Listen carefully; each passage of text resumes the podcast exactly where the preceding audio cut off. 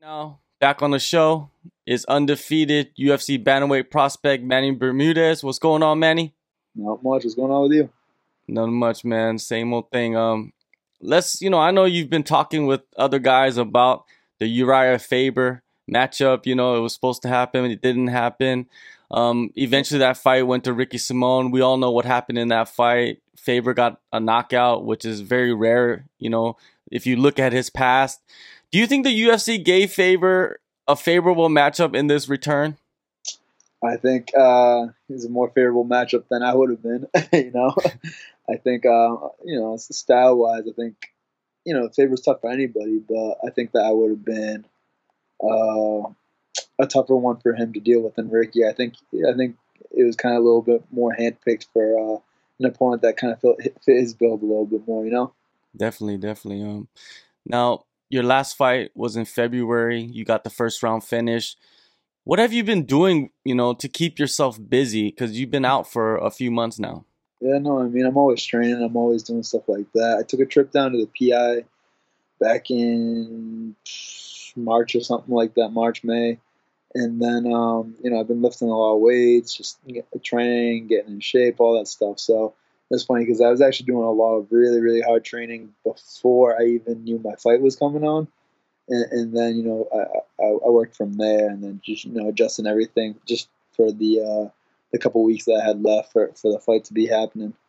Why did you decide to visit the PI? Was it for more like the diet aspect or for strength and conditioning? Yeah. What was it for?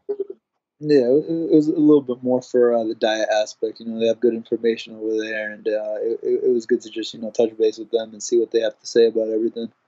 Uh, you know, all really nice people over there too. So, what did you find out about your diet that you're surprised about? I was surprised about. Um, honestly, not much. They, they they said a lot of stuff that I, that I already knew in my head that, that was going on with me. Uh, big bantamweight.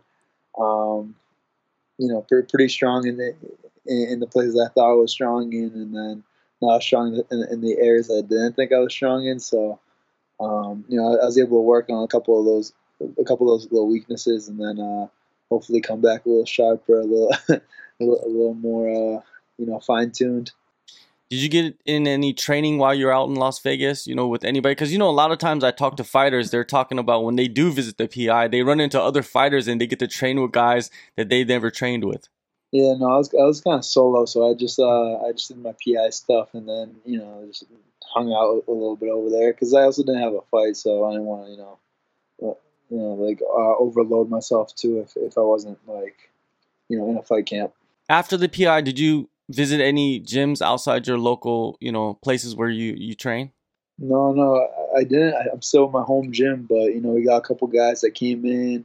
Uh, you know, some good wrestlers, some good kickboxers. I've been working with all of them. I actually even started working out with a couple of uh, old opponents of mine, and uh, you know, it, it, it's nice to get like a, a, different look from somebody that I fought already, and just seeing how how it changed over the years. Um, you know, what I've gotten better at, all these strengths and weaknesses, and all that. So, who have you brought in? Uh, old opponents. Uh, this guy Saul Almeida. Me and him fought. So I, I only went to a decision twice in my uh, in my professional career, and he was the last guy I went to a decision with, and it was a split decision. It was a close fight. And uh, you know he just had like a weird, a weird, tricky style for me to deal with, and so you know he, he, he asked me to train, and I was like, all right, cool. So we, have been do, we've been doing rounds, and uh, you know he, he's tricky too because he's I think he's like six one, six two. He's a forty fiver. Um, you know he's just very awkward, very lanky. So so I got to work with him a lot, but um, you know it's complete opposite style of the guy I'm fighting. So but you know that that, that was that was weeks before uh, the, the fight even was announced. So. Well, I think it doesn't matter because eventually you'll you'll fight somebody that is longer, linkier, you know, in the future. So I guess that will come back to you, you know, at, you know, beneficially it will come back to you later on. Yeah. Although I mean, I don't, I don't know how many six foot, six foot tall bantamweights there are, and, and and if they're six feet tall, I don't think they're that you know that thick. he, he, I think you, I think he was walking around like 190, 180, something like that. So I don't think bantamweights get that big.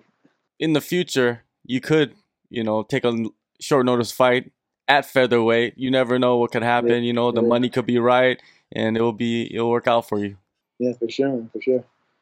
All right, let's talk about Yeah. your opponent, UFC 241, Casey Kenny. When you look at him, when you see his performances, what is your breakdown of his skill set? Uh, you know, he's a tough, tough guy. Uh, very good all in, in all aspects, but um, you know, he's not much of a finisher, and, and I'm very much a finisher. You know, so um, I saw a couple of things of him saying that uh, that he's gonna, you know, take me past the second round or whatever. But uh, that's one that's one of those things that uh, you're gonna have to actually get through the first round and, and see how you fare after that. You know.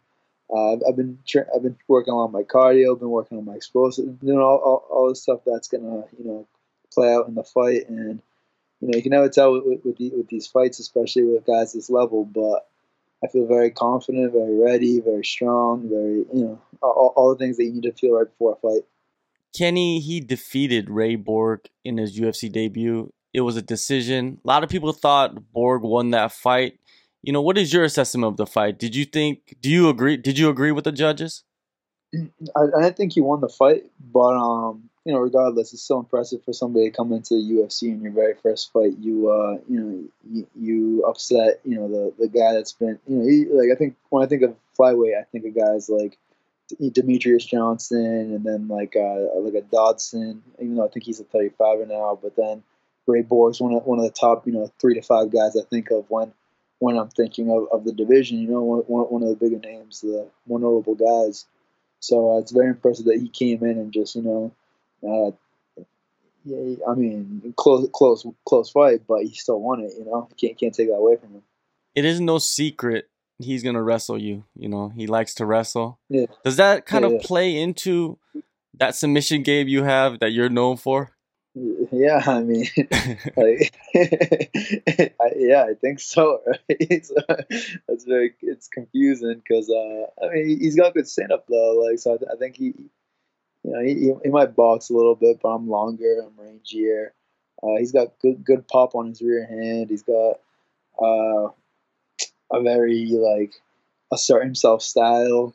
But uh, if he wrestles, I mean, yeah, I I fought wrestlers before. You know, it's kind of it's kind of my thing too. So just uh, I, I hope he picks his I hope he picks his shots right. So it seems like this fight is gonna go down to scrambles. You know, more than Yeah. you know other fights that you've probably had, and uh, I think you probably like your chances in those sc- scrambles, right? Yeah, of course. That's uh, it's my bread and butter. So, I mean, it's it must be his too, right? If if he's gonna go for it, but uh, you know, it's trying to scram. I mean, it's tricky because he, he is shorter. He's I think he's gonna be a little smaller than me, but um, so smaller guys are sometimes tough to you know get get a good hold on or whatever. But I mean, it's all it also sucks to scramble against a bigger, you know, heavier guy. So, so, so if, if he's gonna scramble and then I just like put my weight on him, and he's got to carry me the whole the whole fight. You know, he, he might be the one who's tired, not me. So, I say uh, he'll have to figure it out the hard way, I guess. Yeah. When I talk to wrestling coaches, you know, I I always ask them like, "What is the hardest body type to wrestle?"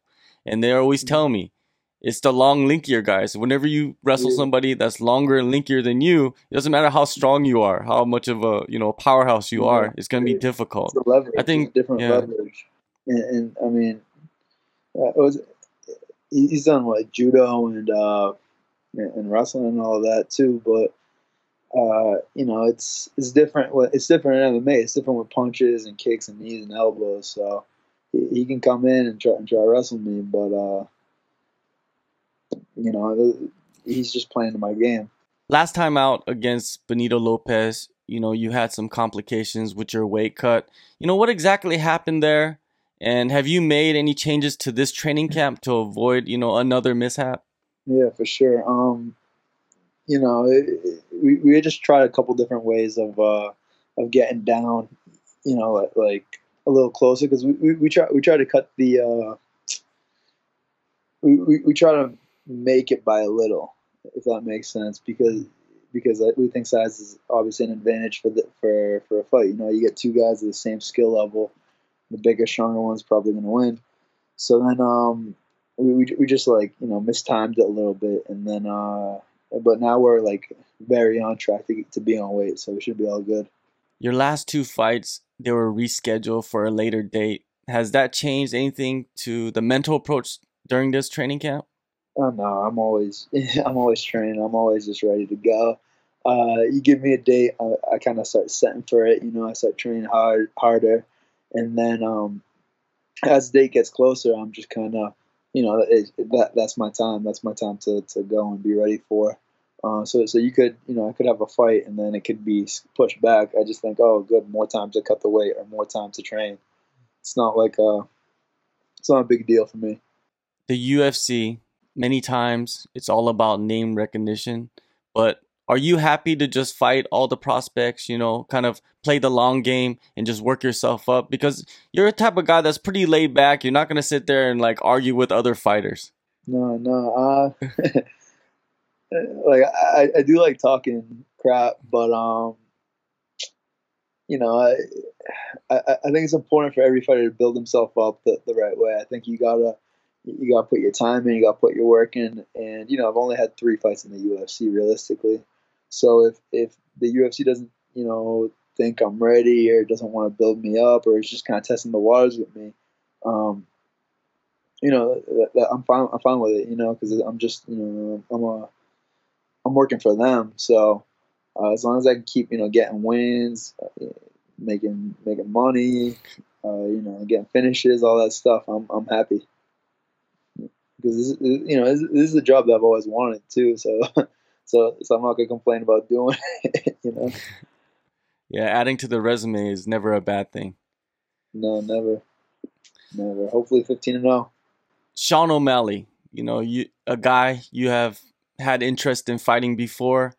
Have you been following his situation with USADA? No, I just kind of once in a while just like wake up and go, I'm gonna call him out, and then I do it, and then everybody tries to film me, and I'm like, oh, yeah. I, I think he's gonna fight me anyway, so so I'm, I'm not really uh, too caught up on him.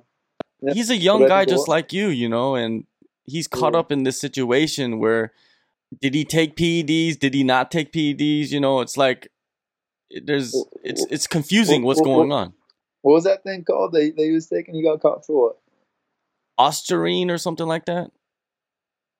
Estrogen. got popped off estrogen. but uh, no, I mean it's you know if if, if you have to if if he's out there using that stuff, like uh, I, don't know what he's gonna expect when he when he gets busted. You know, he, he's clearly being built up by the UFC. Um, like, well, why is he ruining a chance like that? You know, you should you should be confident in your skills. You should be ready to go. So, um, you know, it's kind of a shame to be honest to have that opportunity and just throw it out the window like that. The bantamweight champ Henry Cejudo. He seems like he's going to be out for a long time. Who do you believe should be next in line, the next challenger, or should they put in an interim title? And who do you think should fight for that? I mean, Moraes put up a fight last time, so I, I think having him be back in the, in the title contention would be would be a, a good idea. Um, and then Aljamain Sterling too. You know, he, he's he's been killing it too. So I think those two would be an interesting fight. Again, you know, uh, run it back one more time. Um, what was it? Assunção and Sandhagen are in there too. So maybe a winner of that one I, I think an interim title would be fair too, just because you know Cejudo Cejudo's been trying to fight, he's just been been hurt and all that. So yeah, I, I, think uh, I think Marlon, Sandhagen, Assunção, and who else I say Sterling. I think those would be some of the top guys off the top of my head. I'm sure there's other guys too that I'm just not remembering. Another big name that is dropping down is Frankie Edgar. Uh, where does Frankie fit in the division? Does he fit it in that top echelon of fighters in the bantamweight division, even though he hasn't fought at bantamweight? Yeah, I mean he's he's fought enough 45ers, you know, and if you if you if you've been out there dealing with the 45ers, I think you can deal with the 35ers too. Um, I think you know they're a little faster, a little more um, a little more mobile, but they still have, you know 35 35 is a tough division because these guys you know still have knockout power still have uh, you know they have very good skills, but then they have speed on top of it. Uh, I, I, do I do yeah, I do think with his experience, he's going to pose a, a, big threat in the division. And I think it, would be cool to see, uh, you know, what happens when he gets his. I'm actually curious to see what his first fight is going to be. I think I think they will toss him a top ten guy, and uh, yeah, and I guess we'll go from there. Would you be shocked if they put together the rematch between Faber and Edgar for the interim title? No, I would not be surprised at all. I didn't even think of that, but now you said that, yeah, that makes a lot of sense. Oh, uh, Jesus, yeah, no, that makes too much sense actually, because I was, I was kind of like fingers crossed that maybe I could call one of them out, but they're both probably gonna be taken. You know, having this logjam at the top of the division, it's a good problem, you know, for everybody around. Do you think that it has any effect on your career? Um, not not the point I'm at right now, no. Mm-hmm because I'm, you know, I still haven't really fought a ranked opponent. Casey, I, I, don't know if they're gonna give me a. They'll probably give me somebody ranked after this, right? You think? But uh, no, like just at the point I'm at right now, I, I don't think it affects my career. Uh, it's definitely interesting for me though to, to, sit back and watch, especially like after meeting a couple of these guys and seeing them in person, and then you know kind of try and measure them, figure them out a little bit. But um, no, it's no no effect on my career as of right now. Definitely later on though. UFC Boston is coming up. Do you plan on sneaking onto that card somehow after taking out Kenny? Yeah, for sure. Um, you know, I always wanted to fight at the Garden. I always wanted to fight in front of my friends, and and uh, if I can make that quick turnaround, you know, I will. All right, man. Well, before you do that, August seventeenth, UFC two forty one, Casey Kenny, Anaheim, California. Thank you, Manny, for your time and uh, good luck on the fight and your future. Thank you. I appreciate it, man. It's good talking to you.